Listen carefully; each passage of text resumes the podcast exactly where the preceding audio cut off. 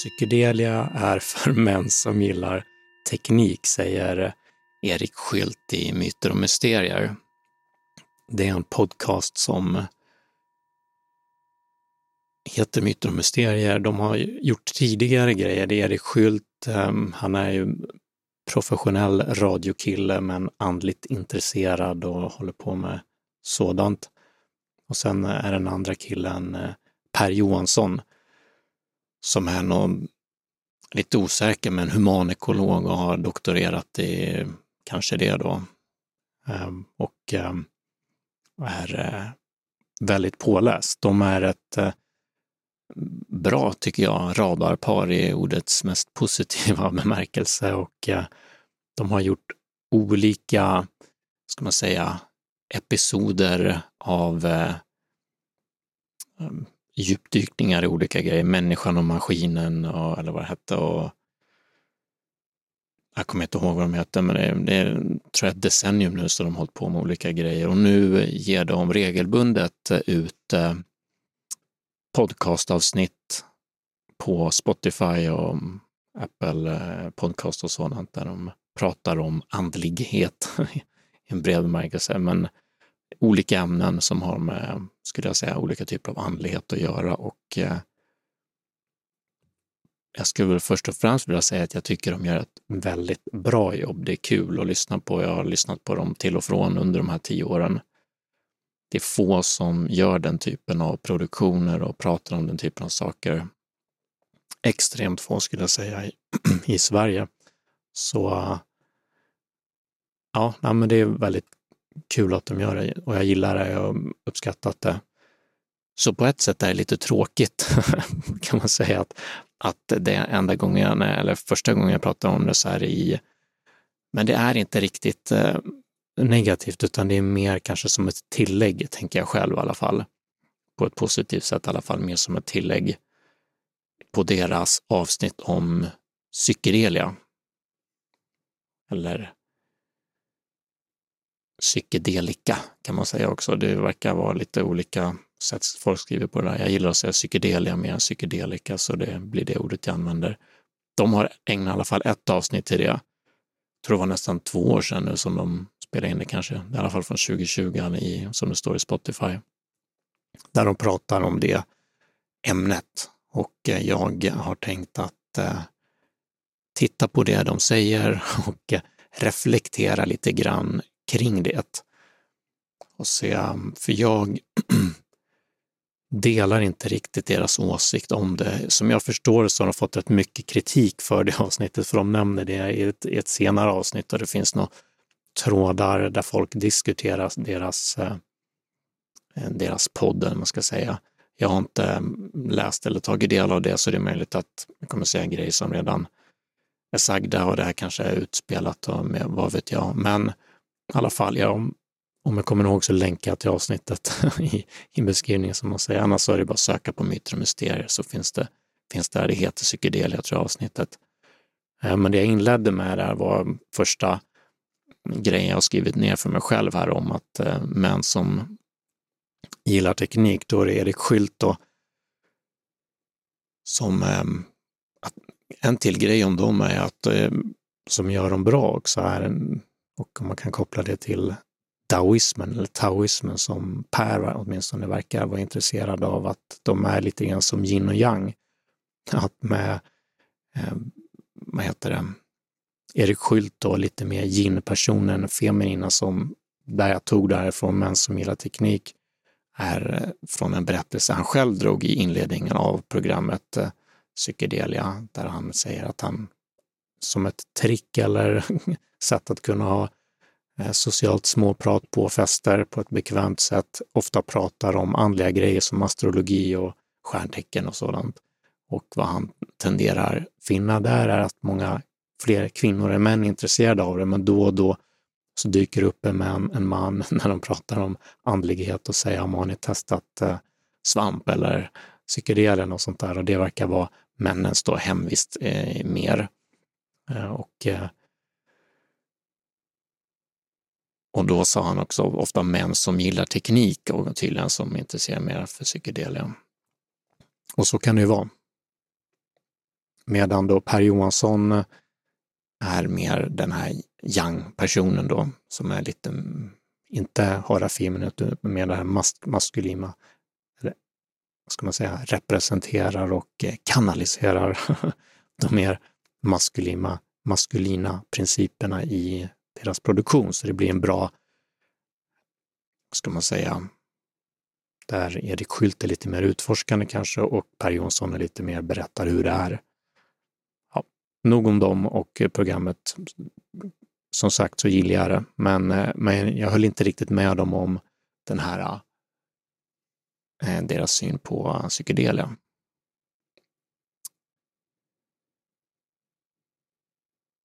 Erik säger då som sagt att det är män som gillar teknik, verkar det vara, så man märker redan tidigt att de är, han är inte så positivt inställd till det här.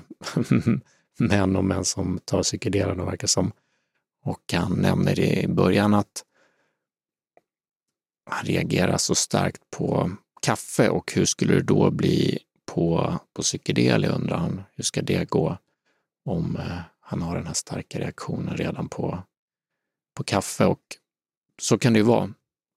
Att vi är känsliga generellt för kanske mediciner, kaffe, olika saker och eh, då skulle det kunna vara även psykedelia.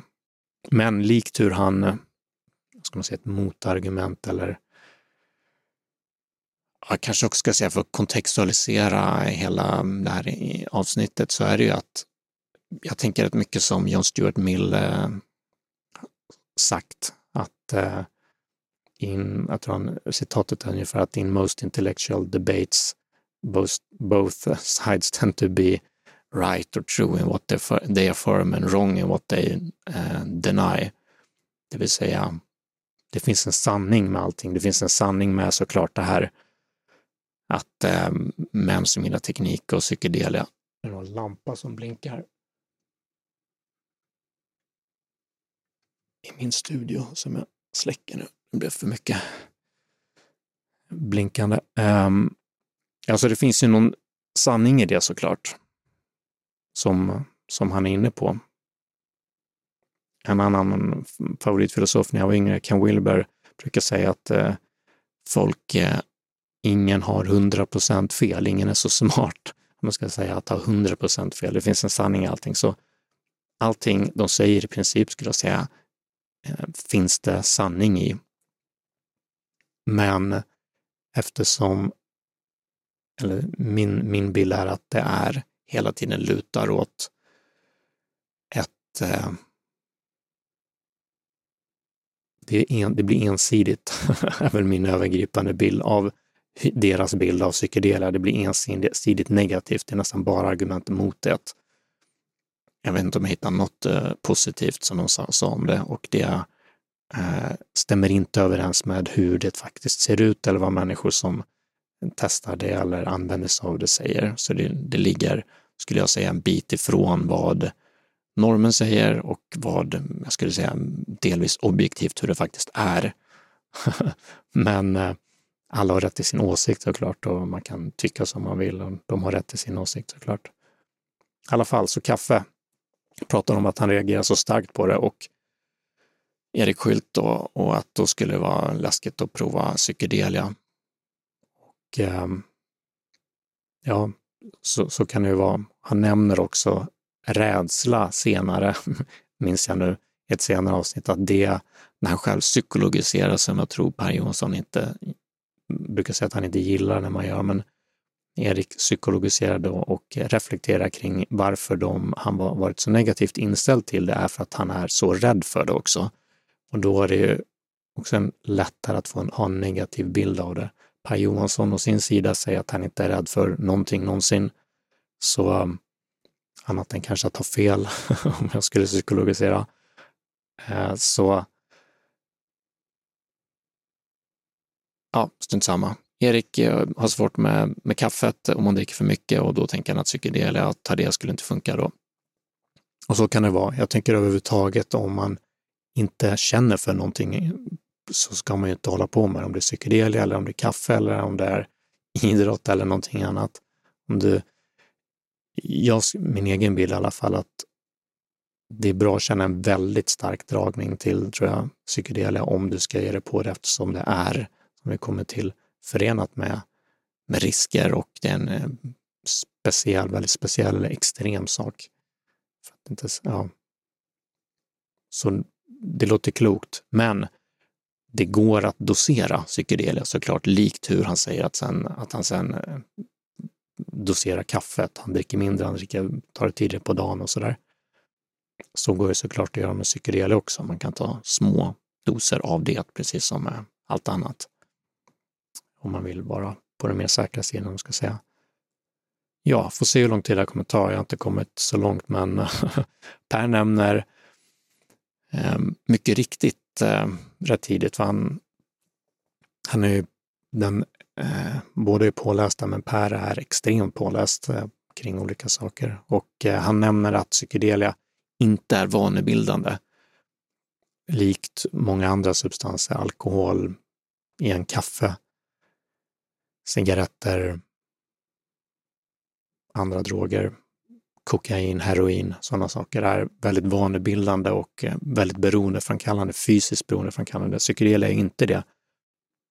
Tvärtom så har det visat sig att det är ganska effektivt, eventuellt långt mer effektivt, eh, i alla fall om preliminära studier på rökavvänjning exempelvis visar att psilocybin är, kan vara väldigt effektivt och många åker, för att inte säga vallfärdar till vissa center för att just bli av med sina beroenden genom psykedelia. Så vanebildning är inte, det kan dock, tänker jag i alla fall, uppstå, jag har sett också delvis ett psykologiskt beroende som kan bestå i att um, vi söker en viss typ av upplevelser om och om igen. Men grejen med psykedelia är att upplevelserna tenderar att vara väldigt obehagliga förr eller senare.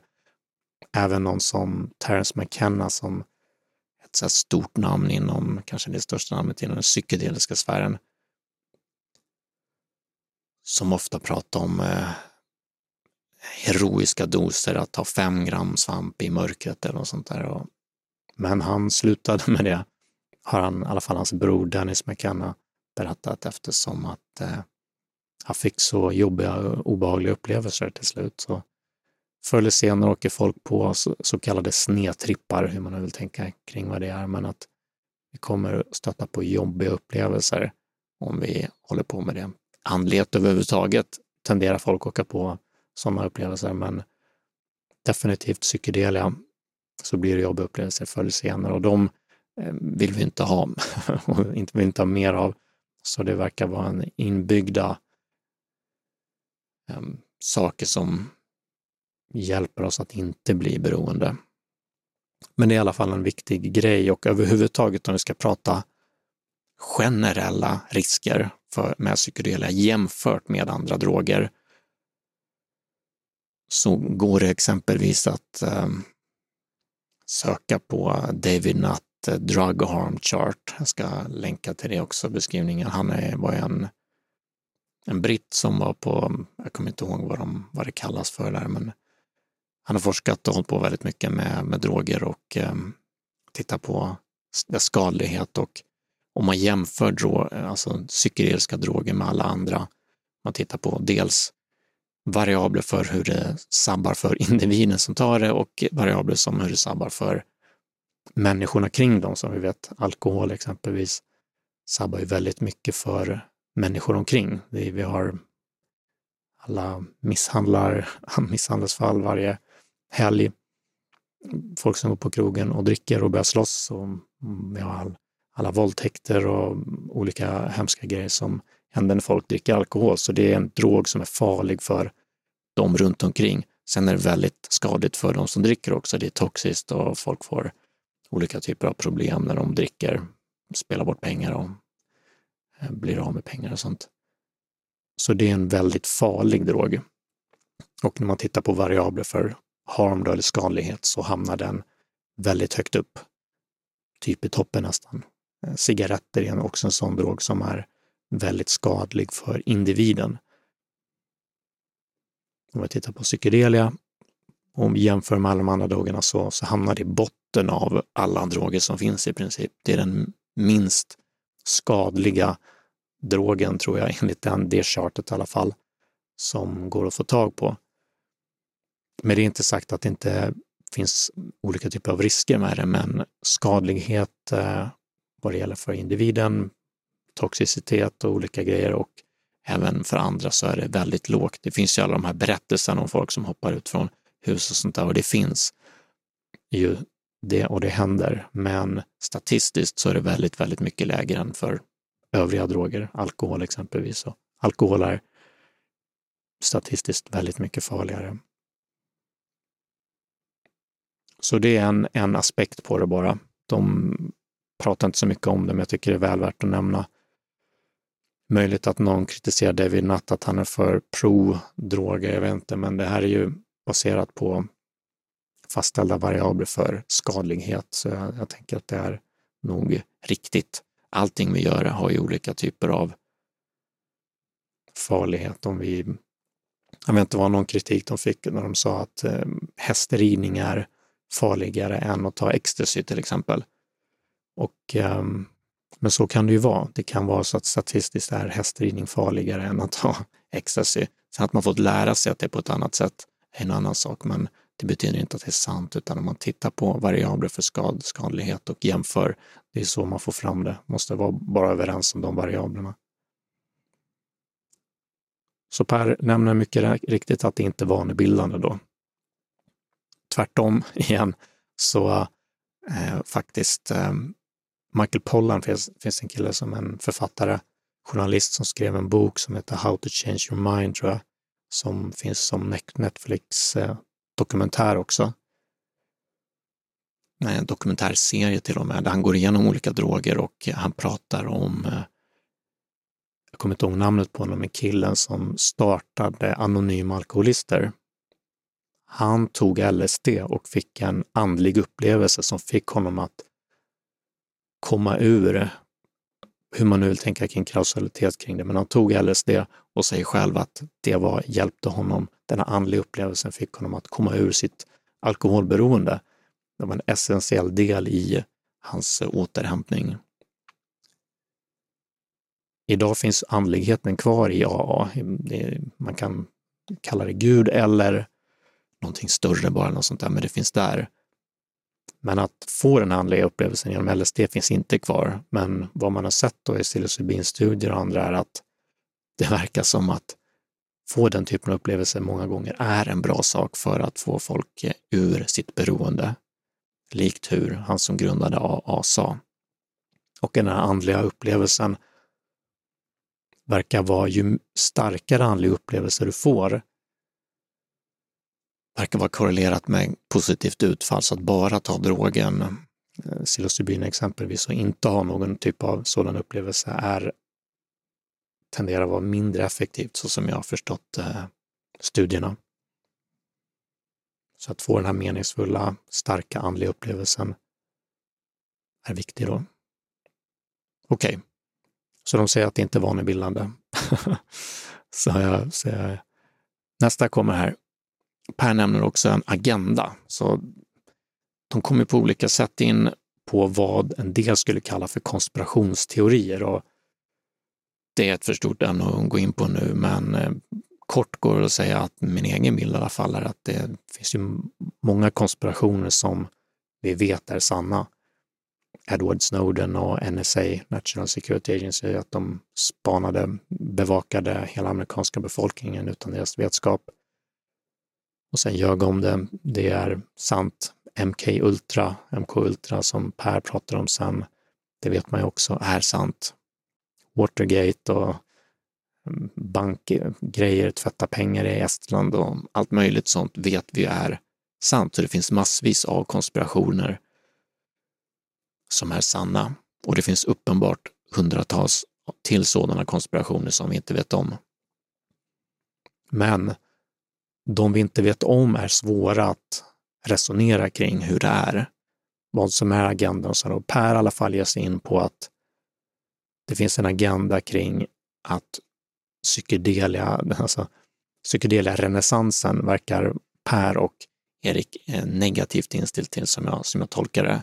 Och de menar att den här agendan är någonting som drivs på av USA och eh, med hjälp av amerikanska underrättelsetjänsten. Så här är vi inne på tafsar på konspirationsteorin, eller man ska säga. Och det är inget problem med det. det är, sånt förekommer som sagt. Men vad som är vad är väldigt svårt tycker jag, för vad många säger är ju precis tvärtom och menar att agendan att döda psykedelen och till och med den psykedeliska forskningen kommer från, Per menar att det är läkemedelsbolagen tillsammans med amerikanska underrättelsetjänsten som på något sätt propagerar för att få ut psykedelia i samhället av någon anledning. Han går inte in på det så mycket, men vad många andra säger är ju den konspirationen som är tvärtom, att the war on drugs kommer ju från USA själva och att det finns inga läkemedelsbolag som vill göra några studier på psykedelia. Vad jag vet så finns det ju en typ av gräsrotsrörelse, eller vad man ska kalla det, som heter MAPS. Multidisciplinary Association for Psychedelic ehm, Science, tror jag, något sånt står det för, med Rick Doblin, tror han heter, som är förgrundsgestalten där han återfinns i typ alla dokumentärer om psykedelia och så också i Michael Pollens dokumentär. Men han eh, säger det här att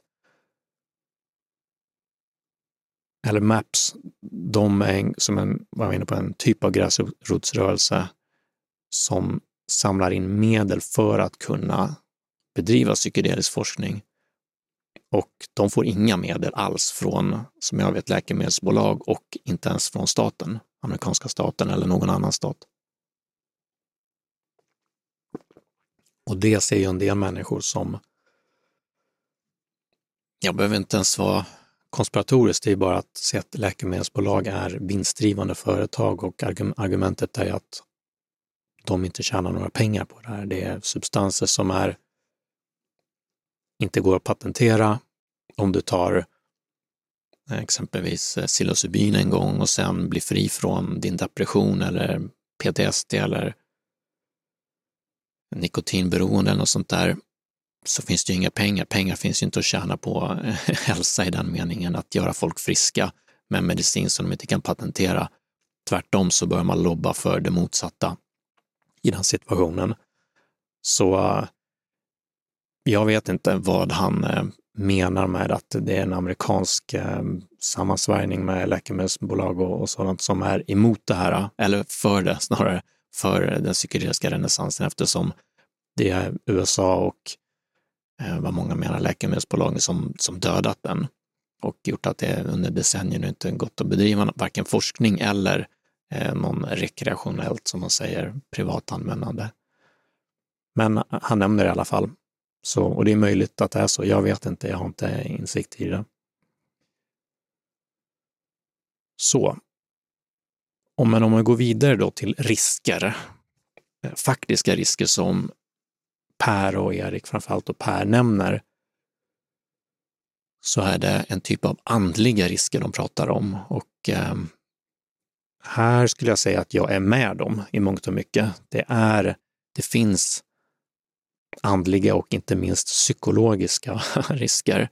För det stora problemet med psykedelia är ju att det är så otroligt starka upplevelser för människor. Och starkt negativa kan det vara. Det kan också vara i paritet med det starkt positiva upplevelser, men de har ju de flesta inte så mycket problem med, men starkt negativa är inte kul. Så kallade snedtrippar då som människor kan uppleva. Och vad Per menar är att, eh, eller båda, jag vet inte, det är mest han som pratar om det, eller Per som, som är den som pratar om det mest. Han menar att ett av problemen är att vi, med mina ord i alla fall, öppnar upp vårt energicentrum ungefär och gör oss mottagliga för exempelvis då entiteter eller negativa energier eller vad vi vill kalla det.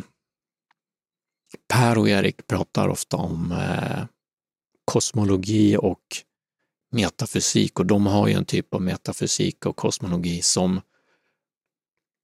överensstämmer med mycket av de eh, gamla andliga traditionerna och de flesta kulturer bakåt i tiden i alla fall, men i modern tid, i alla fall modernt 1900 och 2000-tal, så har ju allt vad som har att göra med sådant entiteter, demoner, änglar,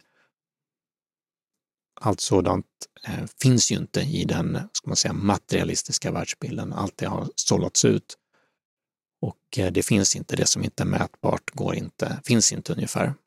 Det är väl en enkel eh, beskrivning av det materialistiska synsättet som är det ska man säga, förhärskande eller den offentliga synen som man har definitivt i Sverige och västvärlden, även om man i västvärlden, många säger att de tror på någon typ av gud som då skulle inbegripas i de här äh, saker som inte går att mäta. Men i offentligheten och vad forskare säger, vår tids eh, prästerskap, vad man ska säga, de säger att de här sakerna inte existerar för vi kan inte bevisa dem med moderna mätmetoder ungefär. Så det är ett problem, eller en risk då, att vi öppnar upp oss för de här grejerna som vetenskapen säger inte finns, men ur ett psykologiskt perspektiv, eller vetenskapen inte, säger inte finns, det är mer att människor säger att det inte finns människor i offentligheten och eh, andra. Så vi har psykologiska risker då, att människor upplever jobbiga grejer som kan sitta i då efteråt, så att människor kan må dåligt efter de har, har tagit en sån här.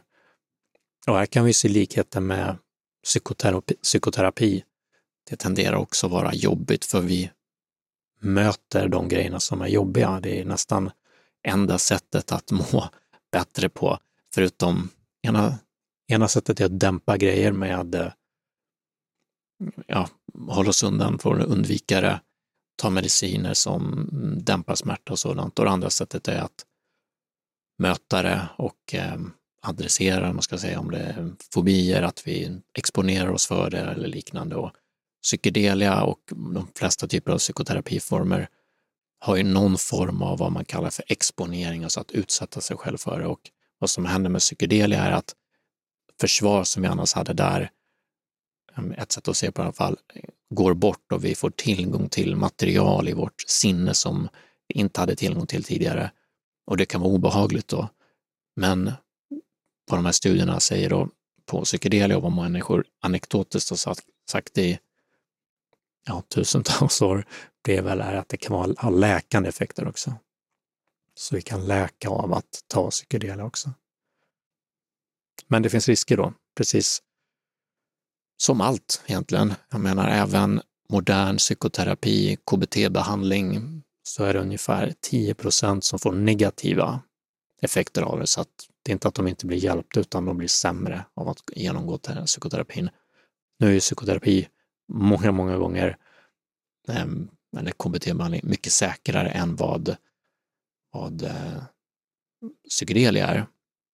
Men det finns risker med det och inte minst vad det handlar om de här svåra, svåra fallen, man ska säga, som PTSD, posttraumatiskt stressyndrom, stresssyndrom, exempelvis är någonting som den behandlingen som rekommenderas av Socialstyrelsen är ju traumafokuserad KBT då, kognitiv beteendeterapi. Och eh, det igen då handlar om exponeringsterapi och då exponeras man ofta mot de trauman man har utsatts för eller varit med om. Och det kan vara fruktansvärt för många, alltså att de kan inte slutföra det och mår jättedåligt och så vidare. Sen om man arbetar sig igenom det så mår man många gånger bättre sen då. Det är därför man rekommenderar det. Eh, men igen då, det är en, det är en liknande process som människor som tar psykedelia går igenom. Likt eh, traumafokuserad KBT eller flesta terapiformer har ju som sagt någon form av exponering man utsätts. Så de, de här psykologiska riskerna finns och här är vi i en kontext då där vi inte har en terapeut, vi har inte mm, kanske någon bra miljö omkring oss överhuvudtaget. Och då ökar de här riskerna mångdubbelt. Så att vi hamnar i jättesvåra tillstånd och som kanske sitter i och så har vi inget sätt att hantera det. Så det är en av riskerna med det. Därtill, om vi ska prata om riskminimering, så de nämner också, tror jag, i podden, men vad man brukar prata om i, vad gäller psykedelia, psykedelia och ha en bra upplevelse eller så bra det går att ha så pratar man ofta om set and setting. Set är, syftar på mindset, alltså vårt sinnestillstånd som vi befinner oss i när vi går in i det. Om vi, jag menar, många söker upp det för att de har provat allt och är fortfarande djupt deprimerade, så då har vi det tillståndet som vi går in med. Men då mår vi redan så dåligt och vi kan inte göra så mycket åt det, men mera de här fluktuerande tillstånden som om vi kanske, någon har dumpat oss precis exempelvis, då kanske det inte är bästa tillfället att eh, gå in i, i någon psykedelisk upplevelse. Så det är i alla fall mindset, det tillståndet vi är i när vi, när vi gör det. Och sen finns det setting då, själva miljön som vi befinner oss i och den, eh, det sättet som man bedriver studier på med Eh, psykoterapeutiskt eh, assisterad, eller säger man, psykedeliskt eh, assisterad psykoterapi är ju att det finns en trevlig miljö med människor som är schyssta då, det brukar vara psykologer, psykoterapeuter, och sånt som brukar vara två stycken som sitter med under trippen då, eller processen. Och det är en så kallad sitter då i psykedeliskt språken som sitter med då bokstavligen, som inte tar det här. Och som kan vara närvarande, hjälpsam och tröstande eller trygghetsskapande och så. Och även se till att personen inte gör någonting dumt, den som tagit psykedelia. För igen, upplevelserna kan ju bli så otroligt obehagliga att människan inte vet vad den ska göra. Och då är värsta fallet att hoppa ut genom ett fönster. Igen, det är ovanligt, men det har hänt, så man bör ha då en sitter då, som de har i de här studierna i alla fall, så det är en risk och mm, var inne på riskminimering. Men tillbaka till de här andliga riskerna då som jag sa att jag delade med dem. De andliga riskerna är här att man öppnar upp sig då för, ja här beskriver de entiteter och entiteter är ju, jag tror att de flesta bara pratar om det i negativa termer, att det är någonting som är dåligt. Och, eh, men entiteter kan ju vara, tänker jag, änglar och eh, positiva varelser också. Vi har ju en vanlig fysisk miljö. Många traditioner gör, pratar om olika typer av världar som finns eh, här för oss hela tiden, bara att vi vet om dem eller inte. Så den vanliga fysiska miljön, materiella miljön vet ju alla om, det som vi kan se och ta på och mäta. Sen pratar de om, om en subtil värld också. Där finns de här entiteterna, där finns änglar, demoner, olika typer av energier som ki, prana, kundalini, chakran och sådant. Den typen av företeelser befinner sig i den subtila världen som vi då får tillgång till med de här äh, med ayahuasca eller psilocybin eller LSD, meskalin, alla de här peyote. Men vi kan också få tillgång till det bara, att vissa bara upplever det utan det. Spöken är en sån grej också. Ehm, att vi bara är skapta på det sättet, att vi upplever det, eller människor som kanske mediterar eller gör andra typer av kundalini-praktiker eller liknande. Kan också komma i kontakt med det. Men vad Per då och Erik och Myter och Mysterier menar är att det är finns risk i alla fall, eller är farligt till och med att öppna upp det här då, så mycket som det blir när vi öppnar upp eh, med psykedelia. och det är funderat med risk att man får sådana entiteter och liknande. Och eh, ja, men igen, dess eh, ontologiska realitet, om man ska säga, huruvida det verkligen, verkligen finns eller inte är ju på ett sätt oväsentligt tycker jag, men i deras metafysik och kosmologi så är ju de här verkliga, den subtila världen likt de här andliga traditionerna säger att det är verkligt, det är någonting som finns på riktigt. Oavsett så är det någonting vi upplever. Jag själv har väl, om jag ska ha någon typ av filosofisk hemvist, så skulle det vara pragmatismen som mera, likt ordet säger, ser på det pragmatiskt om och ser mer till funktion än eh, frågor om sakers eh, faktiska tillstånd likt eh, Kant eh, Ehm, och en del andra filosofer som pratar om Immanuel Kant om tinget i sig, så pragmatismen är ju, kom på sent 1800-tal med Charles Peirce och William James som fadern av till psykologin också och som um, även skrev om andliga upplevelser. Han har den här kända boken The Varieties of Religious Experience. Han var intresserad av andlighet då, William James. John Dewey och George, George Herbert Mead va, som kom senare, som också var pragmatist, eh, pragmatister, som bara menade, med mina ord i alla fall, att vi ser till funktionen istället. Om du mår dåligt av eh, entiteter, om du mår dåligt av olika energier så hjälper det inte att säga att de inte finns. Likt eh, en psykotisk patient så hjälper det inte att säga att de här grejerna inte existerar. Det kan till och med vara negativt. Så vi arbetar med det som finns och gör det som är funktionellt och hjälpsamt bara helt enkelt, oavsett vad som är sant eller inte finns på, på riktigt, eller vad man ska säga. Det är i alla fall min hållning till det. Och eh, så dessa entiteter, demoner och sådant, Eh, existerar ju i, i det att vi upplever det. Och det kan vara, leda till problem då för människor som håller på med psykedel, att de får, även de som inte gör det, det är inte helt ovanligt i vad man kan kalla för nyandlighet eller new age, att den här typen av eh, fenomen som entiteter och dåliga energier pratas om och arbetas med och sätt för att bli av med entiteter och sådant. Så vi öppnar upp det här och vi kan göra oss mottagliga till det, för det på ett negativt sätt. Nu är jag klar med det tror jag.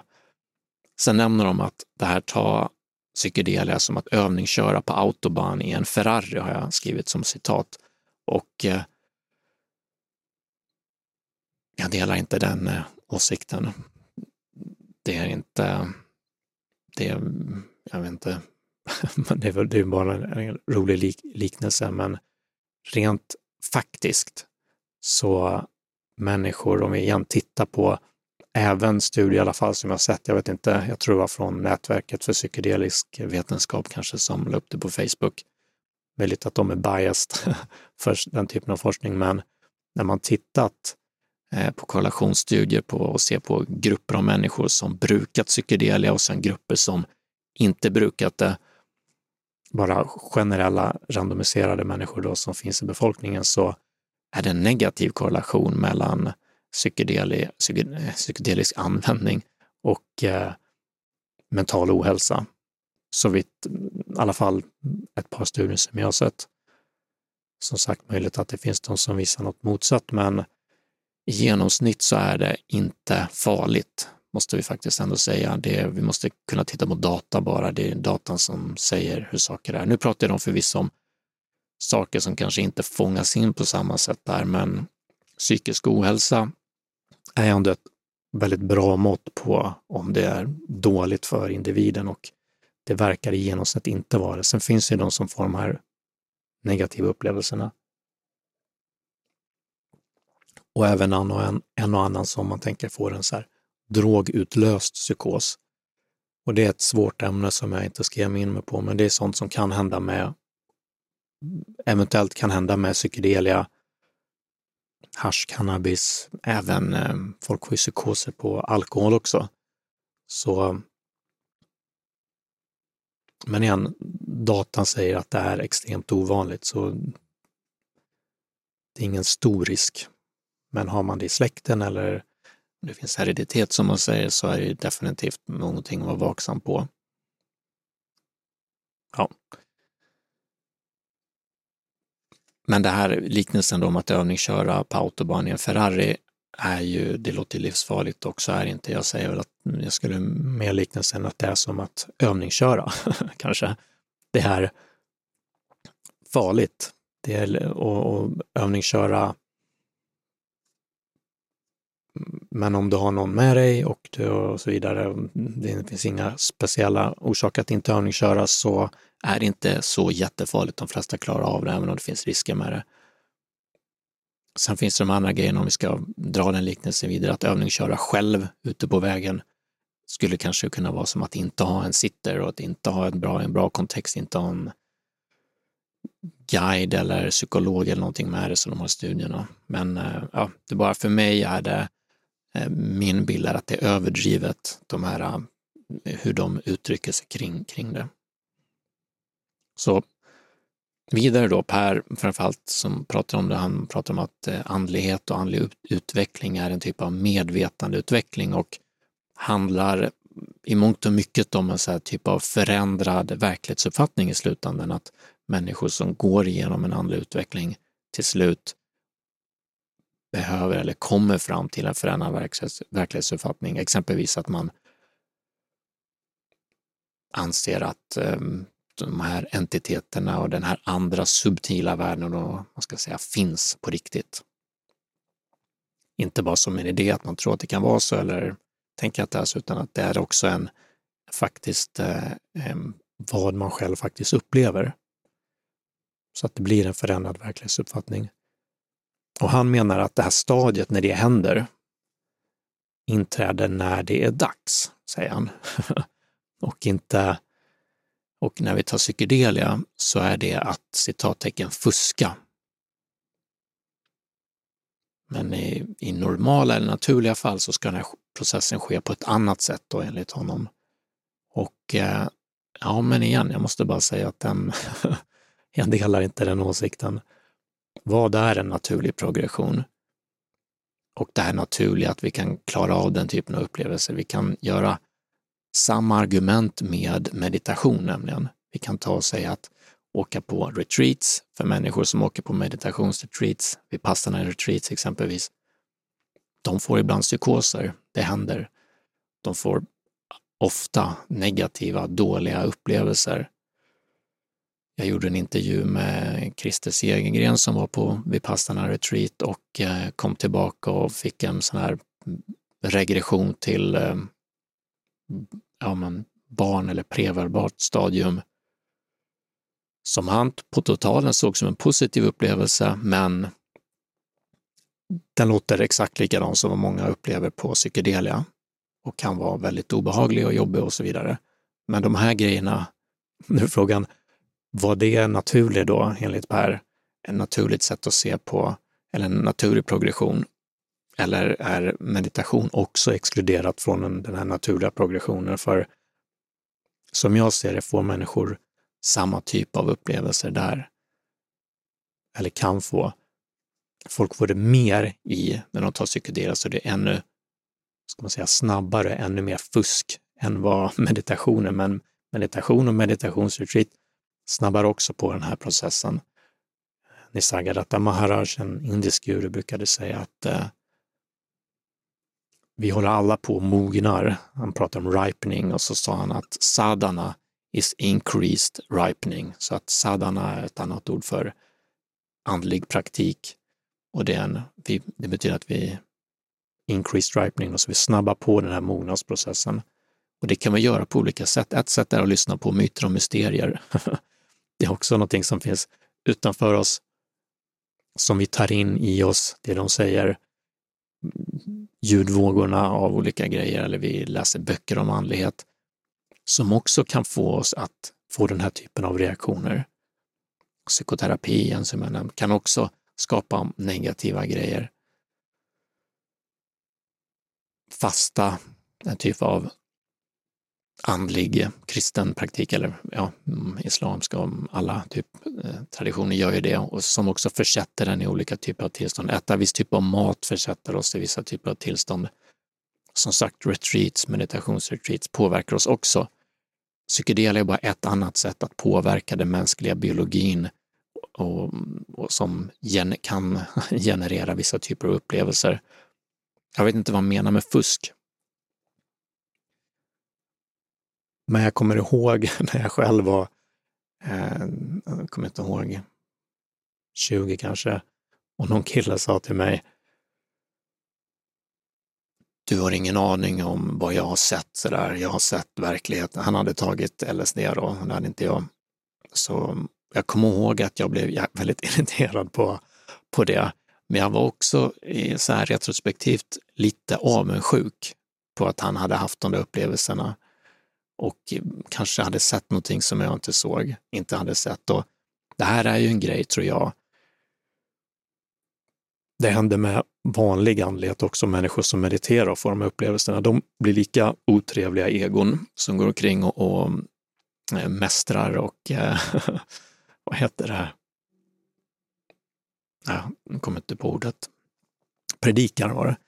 De går också runt och predikar och säger att så här är världen, vi är alla och så vidare. Så som jag gör på den här kanalen ungefär.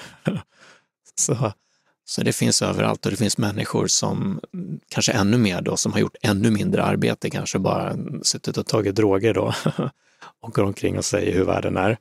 Så det kanske är det han menar med fusk och jag förstår det. Jag kan förstå det eh, tankesättet och eh, men igen, min egen syn här pragmatisk, så funkar det så funkar det. Om det här leder till positiva grejer så är det positivt. Och min bild är att det i genomsnitt faktiskt leder till positiva saker. Människor som brukar psykedelia, framförallt i en, den här typen av ja, psykoterapeutisk kontext eller som åker och gör det i en religiös kontext. Jag vet även Santo Daime, Santo Daime är en typ av eh, kristen eh, grupp, gruppering som brasiliansk tror jag, som brukar ayahuasca också i sitt andliga utövande.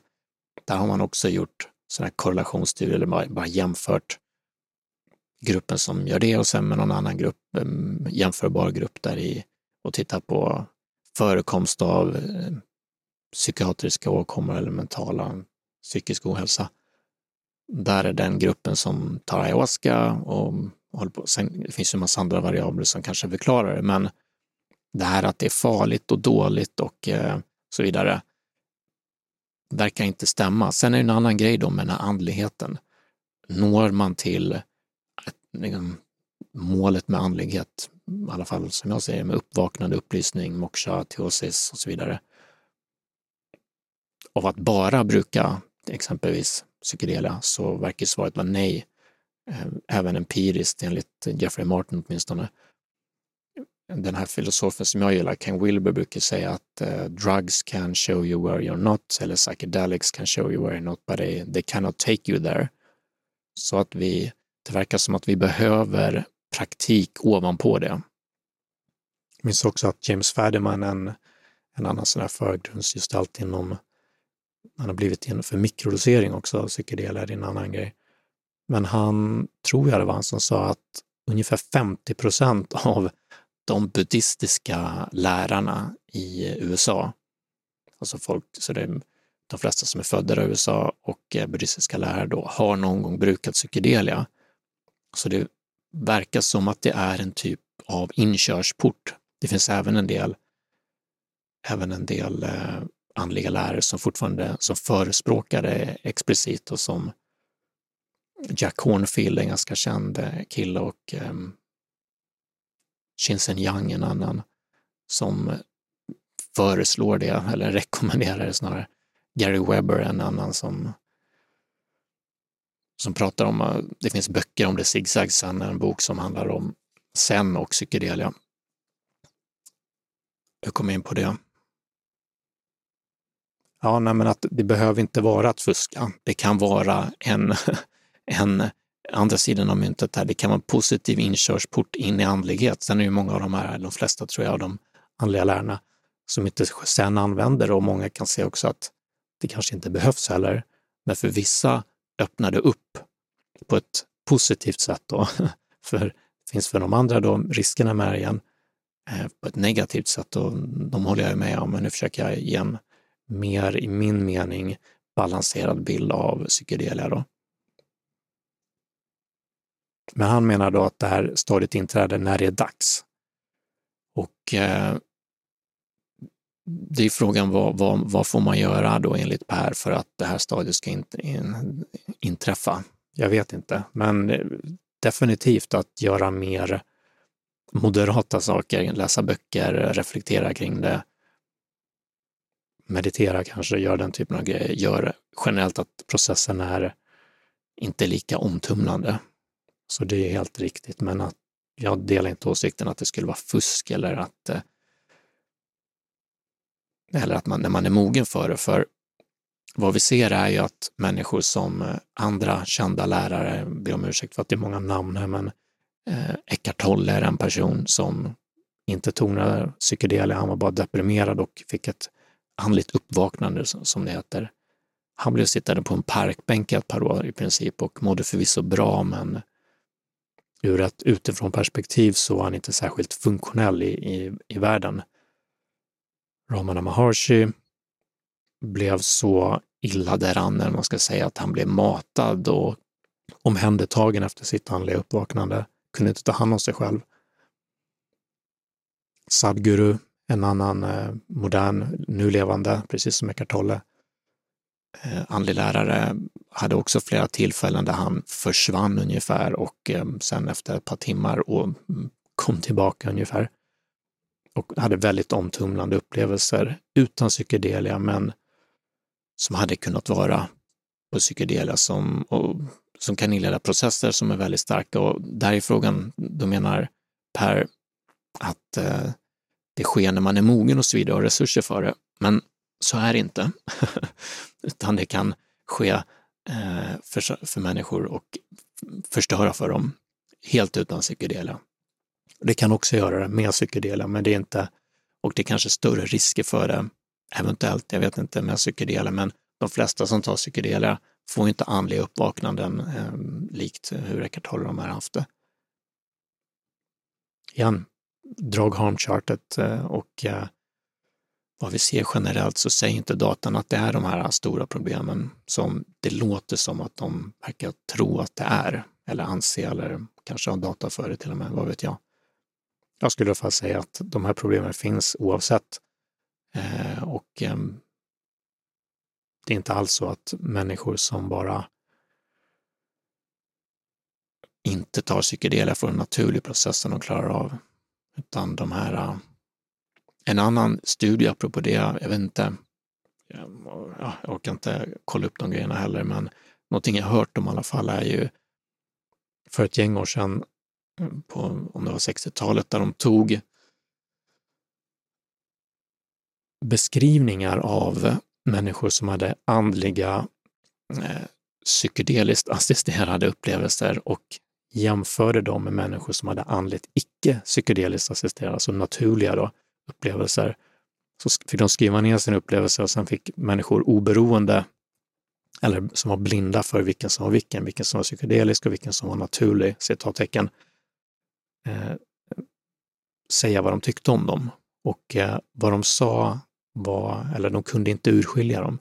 De beskrivningarna var likadana. Och det är intressant tycker jag. Jag vet inte hur, om det här stämmer eller om den, jag har inte läst studien själv, jag har bara hört om den. Men jag minns också Gary Webber som jag nämnde tidigare. Han har visat också på studier eller när man tittar på andliga upplevelser hos människor som är, eller mystika upplevelser hos människor som är psykotiska, de som tagit psykedelia och de som lever i ett slags icke-dualt tillstånd. Eller andligt uppvaknat tillstånd, om jag vet inte vad man ska kalla det. Människor som säger där att mm, jag finns inte, allting är rätt, eh, jag vet inte, den, den typen av grejer som om vi skulle klassificera det med moderna diagnosmanualer i psykiatrin skulle vi säga att de var psykotiska, men de är full, fullt funktionella och mår väldigt bra istället. De här som vaknat upp på det sättet. Men de beskriver liknande typer av mystik upplevelser, så det finns de här överlappningarna mellan psykos, psykedelia och andligt uppvaknande. Jag kommer inte ihåg jag kom in på det, men så jag går vidare. De nämner också att det här med psykedelia eh, kan vara symptom på otålighet. En till eh, det här bara att det är ja men tänker jag visa på att de har bara negativa grejer att säga om det. Vilket man får ha. Men jag tycker det blir ensidigt och eh, lite missvisande som sagt. Så, och det kan ju mycket väl vara det. Och det är säkert det för vissa symptom på otålighet. Man vill inte vänta, man vill ha det snabba, snabba lösningar och sånt där. Men väldigt många människor som söker sig till psykedelia är människor som mår väldigt dåligt och har provat allt och eh, tänker på att ta livet av sig varje dag. Som, Eh, ja, man kan kalla dem otåliga, men man kan också se det som att de vill ha eh, råda bot på sina problem och eh, komma ur sin depression eller PTSD eller liknande och söker sig till det här och blir många gånger hjälpta. Substanserna, eh, säger Per också, tror jag det är, rubbar hjärn, hjärnans ekologi. Eh, och igen då på ett negativt sätt menar han då, men då tänker jag för mig själv att ja, tacka fan för det, att det rubbar hjärnans ekologi. För hjärnans ekologi för väldigt många människor är ju skit. Om man går omkring och mår eh, jättedåligt hela dagarna, har en eh, djup depression eh, som man har testat allting eh, för, olika um, ja, men, antidepressiva preparat, SSRI, kanske till och med åkt på ECT som det heter, electroconvulsion convulsion, Eh, therapy, en sån här gökboet, som är en faktiskt bra terapi för många. Men eh, ja, ska jag inte gå in på, men hjärnans eh, ekologi är ju som den är för människor och vissa mår dåligt och då är det, jag minns en kvinna som just led av svår PTSD och hon var journalist och hade varit i många krigsdrabbade länder och varit med om saker där som journalist då och eh, hade då svår PTSD och blev inte hjälpt av mediciner och olika grejer. Och sen åkte hon på någon sån där schaman, schamansk, mm, jag tror hon tog psilocybin någonstans. Och vad hon sa att det blev som en reset. Och hon startade en hemsida då som heter, jag tror den finns kvar, reset.me, då, reset.me startade hon för att det blev en reset för henne. Och sen dess har hon jag vet inte om det är så fortfarande, men då när jag kollade det här för ett antal år sedan, då ägnade hon sitt liv åt det, åt psykedelia då, för hon, de, hur det hade hjälpt henne då och att det blev en reset av hjärnans ekologi här. Så på ett positivt sätt så, mm, igen då, det går att se det som att det kan, och det händer också, det kan rubba hjärnans ekologi på ett negativt sätt, men det kan också rubba hjärnans ekologi på ett positivt sätt. Det är så eh, Robin Carhart Harris pratar om det i Michael Pollans eh, dokumentär How to change your mind på Netflix också. Att det är en positiv, att det skakar om lite grann som man om man metaforiskt har en sån här, Mm, vad heter det, glob med snö i, så skakar man om den lite grann så läggs det om. Och ehm, ja, man har ju sett även andra grejer som neurogenesis, alltså nygenerering av hjärnceller som man trodde inte kunde gå, sker också med människor som tar psilocybin. Och om vi tar ännu mer hjärnforskning så kan vi prata om the default mode network som är ett nätverk av hjärnregioner som tenderar ge upphov till upplevelsen av ett jag. Eller den ger upphov till upplevelsen av ett jag och eller tros i alla fall det, ja, verkar vara så. Och där säger man att när människor mediterar, igen då likheterna mellan meditation och andligt uppvaknande och psykedelia så ser man att människor som mediterat väldigt mycket, här, då pratar vi om mega mycket, så 10, 20, 30 tusen timmar, deras default mode network som är associera till jag, jag, narrativt självrefererande prat i vår, vår skalle, det är väldigt lågt och vissa nästan helt avstängt så att vår upplevelse av jag, jag och även våra självrefererande tankar är avstängda. Omvänt så korrelerar depression med en, ett överaktivt default mode network. Så vi har jättemycket babbel och prat och negativt prat och som vi mår dåligt av. Så det är många som kunde tänka att de skulle vilja stänga av den här äh, jobbiga nissen som sitter i huvudet och pratar hela tiden om mest, mest dåliga grejer och oroar sig och så vidare. Det händer då när vi mediterar på den här, äh, som Per pratade, den mer mjuka processen. Ehm, och människor som mediterat mycket så har en lägre nivå av aktivitet i det default mode network. Men vad man också ser att människor som tar, apropå hjärnans ekologi, tar psilocybin eller någon annan typ av LSD, ayahuasca har ju troligen exakt samma effekter. De verkar liknande. Där minskar också aktiviteten i det här default mode network väldigt mycket. Och det kan till och med ge, förklara den här upplevelsen av jaglöshet, att man blir ett med världen och så vidare, för att de, de, de, de centren, centren stängs ner helt. Antonio Damasio, en eh, hjärnforskare, han pratar ibland i, om, eh, vad heter boken, jag kommer inte ihåg. Self comes to mind, va? Ja. Där pratar han om hur vi har olika själv och vi har ett proto-själv som typ alla varelser har. Och sen har vi nyare, alltså som är det självet som är mer associerat med prefrontal cortex och jag, jag, jag, narrativa självet. Så när vi stänger av det, det här äh, nya jaget så att säga, det narrativa självet, det, ja, så går vi tillbaka till vad Antonio Damasio kallar för det protosjälvet då istället. Och det är bara varande och där mår vi bra, där känns det nice, där har vi inte oro, där har vi inte tankar om framtid och så vidare. Då är vi fullt närvarande. The power of now som Kartolle, som jag nämnde tidigare, upplevde med sitt uppvaknande.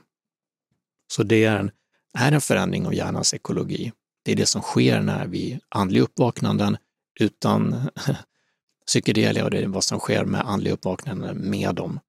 Så det är, en, är inte enkom negativt med att rubba hjärnans ekologi skulle jag säga för att visa andra sidan av det. Men det kan vara det. Det kan vara att det får negativa effekter för personen. Likt du kan få andliga upplevelser såklart som inte är psykedeliskt eh, inducerade också, så kan det ha en negativ, men det kan också vara en positiv rubbning där vi får som den här kvinnan, jag kommer inte ihåg vad hon heter nu, men reset.me, att vi resetar och får börja om lite igen. Och han nämner igen där att vi inte har förutsättningar att klara av det och eh, det blir mer som en berg och dalbana bara av upplevelser. Och igen, jag menar, det finns ju en sanning i det här såklart, att det kan, om man, om man lägger till kan bara på de här påståendena så eh, är jag med på det. Det kan vara så att folk inte har förutsättningar att klara det och det händer ibland att det blir inte bra. Och det kan hända när någon är på vid passen här i retreat också. Men eh, riskerna är större med psykedelia skulle jag säga, min, min bild i alla fall. Och sen att det bara blir som en berg och dalbana. Jag vet inte vad de menar med det exakt, men även igen, andliga upplevelser överhuvudtaget är en berg och dalbana. I alla fall de här större, så andliga uppvaknande kan vara väldigt stora och kraftfulla och de blir Sen, sen kommer man ner, sen kommer man ur det tillståndet. Det är en berg och dalbana oavsett om det är psykedel eller inte och sen om man tycker det är bra eller dåligt ja, det kan man ju tycka. Det, att söka de upplevelserna rekommenderar ju typ alla traditioner att inte göra. Men många gillar dem ju, de här andliga upplevelserna som är, och söker dem också. Men eh, eh ja, synd samma. Det finns bara en väg, säger de vidare här, och det är igenom. Tyckte det var kul att säga det. De pratar inte så mycket om vad man ska göra istället, men det här är vad många schamaner säger nämligen, så därför jag tyckte det var kul med det citatet, att det finns bara en väg och det är genom, genom det svåra, likt terapi som sagt, att psykedelia ju, betyder ju mind manifesting, alltså det man tar fram. Det är inte att vi kommer bort eller undan från saker, utan det svåra kommer fram och vi tvingas att bearbeta det. Det är det som, som sker, skulle jag säga, i mångt och mycket. Och vägen är då genom, vissa har sagt så här, ja men det är som tio års eh, terapi på en kväll eller något sånt där. Ja, jag ska inte gå in på det, jag håller inte riktigt med om det, men det är ett sätt att se på det som väldigt intensiv eh, psykoterapi och definitivt inte någon omväg, utan det här är ju vägen igenom, då, genom de svårigheter, jobbiga upplevelser och så vidare för att sen processa det då och komma ut på andra sidan. Mm. Så um, det kan vara att jag inte redogör riktigt för deras sätt att kontextualisera de här uh, argumenten, men jag, så det blir kanske eh, lite cherry picking här på ett negativt sätt, men det var i alla fall vad jag tänkte om det. Sen nämner de det här också som jag tyckte var lite kul. Alithia, eller Alithia eller vad man säger, som betyder, det är mm, framförallt Erik tror jag som pratar om det, och de här mindre upplevelserna som är att minnas. Så Alethea betyder, det var ett nytt ord för mig, men det betyder eh, at som kommer innan, precis som i Advaita Vedanta. Um, Advaita Vedanta är en icke-dualistisk eh, hinduisk tradition, vi ska säga, och det här at som kommer innan, Dvaita betyder eh, dualitet och at innan betyder icke då, en negation av det, icke-dualitet. Och eh, då finns det Alithia, så Liteia eller vad man säger, betyder gömd eller glömska eller något sånt där. Och at innan betyder icke-glömska, så den vägen som de verkar gilla är ju det här att eh, inte glömma, alltså att komma ihåg ungefär, hitta hem eller det är det här jag saknat ungefär. Och det är vad många beskriver med andlighet, att vakna upp är som att komma hem, som att hitta hem, din sanna natur och så där beskriver traditionen om det som. Men vad många också säger är på andliga, eller vad säger psykedeliska upplevelser så är det exakt det de beskriver många gånger och tänker många gånger att det här får jag inte glömma, det här måste jag komma ihåg, det här är den, hur världen är och så vidare. Så det är lustigt att de här grejerna som de beskriver här i alla fall, i alla fall som jag tolkar det, så går det också att tolka som att, eller jag tror många psykonauts eller människor som använder psykedelia skulle säga att de håller med om det. Men det är någonting som de till och med har upplevt med psykedelia. Då. Sen ännu mer nu, börjar närma mig slutet. Eh, per Johansson säger att det är en typ av chockeffekt, citattecken. Ehm, men det är inte en psykedelia pratar om då. Men det är inte en upplysande eller, eller det är inte upplysande eller vä jag ber om ursäkt jag skrattar, men eh, det är inte upplysande eller vägledande så som mildare epifanier är. Ja, igen, det här är ju, det är en empirisk fråga. Är det så verkligen? Så det kan man ju tro olika saker om.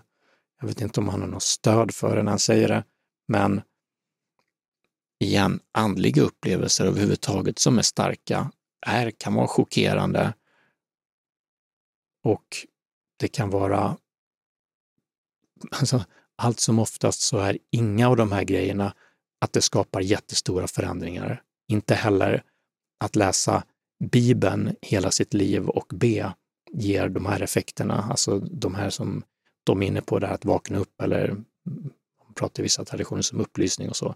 Det är svårt i genomsnitt att uppleva att komma dit. Psykedelia eller vilken väg du än väl, väl, väljer.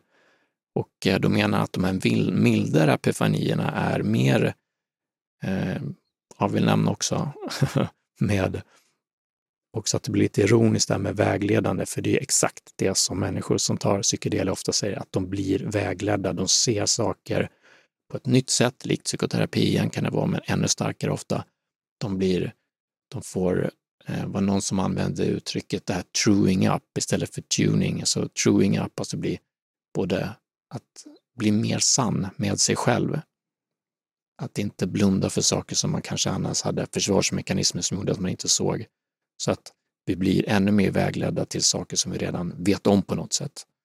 Det här var många, i alla fall rent, eh, vad heter det, anekdotiskt säger. Det var bara lite ironiskt. Sen kanske det inte leder till, och det är nog inte likt det mesta annat, det mesta leder inte till upplysning, uppvaknande, för det är typ nästan ingenting som bara leder till det. Det verkar vara en eh, svårgripbar grej, men ja, det kan vara så att de här mildare epifanierna, jag vet inte, att de kanske är bättre på något sätt och små. Han pratar om Erik, att, att bara den här komma ihåg-grejen och så där och min bild också är att jag pratade om en eh, materiell värld och sen en subtil värld, så har vi någonting bortom det. Och det skulle jag säga är det här som de är inne på lite grann här med de här mildare, men de kan också vara ganska starka. Man kan ha som jag pratade med Christer om här, han hade den här upplevelsen av nirvikalpa samadhi som han beskrev det. Att eh, ja, men allting försvann bara, det var bara svart, eller vad man ska säga. Och det var inget subtilt där, inget eh, fysiskt, utan eh, som Dogen Senjens, en lärare, brukar säga, body mind dropped, så att det är bara det som traditionerna brukar kalla för det kausala ibland, eller very subtle ibland säger de inom buddhismen. Någonting som går bortom det. Och vi har ännu mer bortom det som någonting som man kallar för vittnet. Och vi har ännu mer bortom det som är vittnet kallas ibland för turja. Sen har vi, ja, det blir sjukt många begrepp här, men Turia tita finns också då som är eh, bortom vittnet. Och det är, ska man säga, det icke-dala eller non-duality Eh, som är eh, det tillståndslösa tillståndet som är bortom det materiella, det subtila och även det kausala, bevittnar de alla och är ett med det samtidigt. Så det är ju någonting som är, enligt många av de här traditionerna, om det är upplysning man är ute efter, citattecken bättre än de mera de upplevelser på psykedelia som sker mer i det subtila tillståndet, om man ska säga. Eh, men samtidigt svårt att klassificera det som bättre och sämre på det sättet. Det är mer olika, tänker jag. När människor jobbar med psykedelia det handlar inte så mycket alltid om andlig upplysning och så där, utan många gånger om läkande, om healing, precis som psykoterapi gör. Och, um, så det man är inte ute efter att vakna upp med det, utan mer ute efter att läka och må bra. Så men jag håller med om att de här att inse sin sanna natur är ju ur ett eh, upplysningsandligt perspektiv, citattecken, bättre, om vi ska säga någonting så. Um, ja, och han pratar om att integrera den i vardagen och få det mer till vardagsupplevelse. Och igen, jag håller med om det, det är bara frågan om hur och vilket, vilket är, vilken väg ska man gå för att komma dit? Är det så att vad, vad, ska man göra eller vad ska de här människorna ta istället då? Eller vad ska de göra?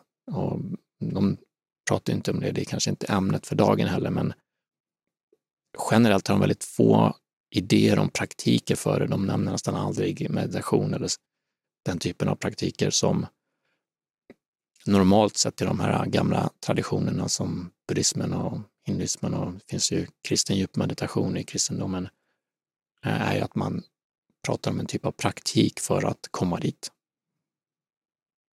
Men igen, det pragmatiska är ju frågan här, vad, vad leder till vad och vad kan vara hjälpsamt? Och min bild är ju då att psykedelia kan vara hjälpsamt, även i det andliga, men kanske framför allt för det, det här som det används, eh, som studierna på KI görs idag. Eh, slår mig också att eh, vi faktiskt numera, eller vi svenska psykologer har någonting som heter Nysnö som finns. En hemsida som heter nysnö.se eller vad det är. Nysno blir det väl då.